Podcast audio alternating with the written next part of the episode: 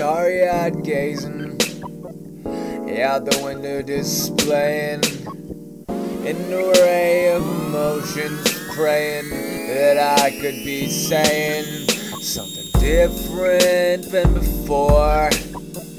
Something a little more challenging than all of this stuff that is war. Huh, it's got my mind going towards barrels of destruction.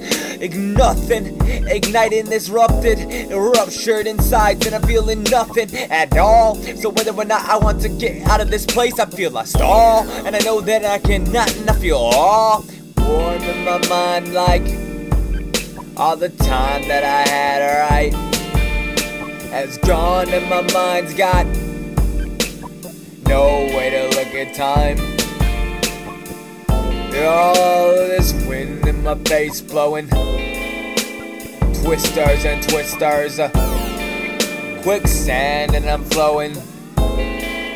Mixtures and mixtures, yeah. If I could try to change my mind, I would start in the place I took five times the literal OD of all of these things in my psyche was in line with all of this seven chakra shit, mana and prana. Maybe if I focused enough, I would be honored, but I just hold my eyes back and just know that I can't just just just hold my eyes back because I've seen it already. I know that like ever since the days I've been sitting, sitting in praise. I was waiting, waiting for this day to come out and come out and amaze. You know that when I was young, I read these books poetic Edgar Allan Poe, who took me on a journey to another realm.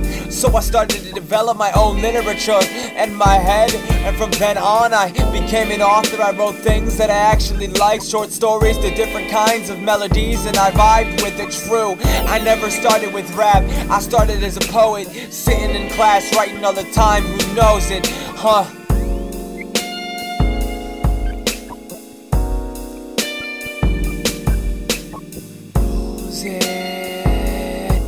Everybody hopes this. This. Everybody knows this.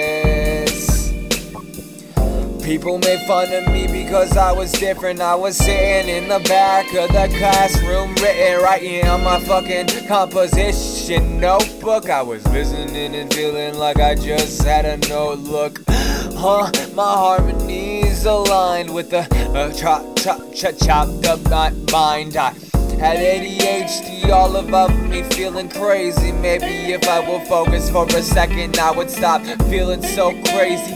Nah, after all, I've been headed here towards lately, like once again. I'm sitting on the edge of destruction, lost in the land where I fucking bumped into you. Sitting there on the beach, wondering if the water would touch our feet. Then I looked off, off in the distance and saw the sunrise, and then I began to weep.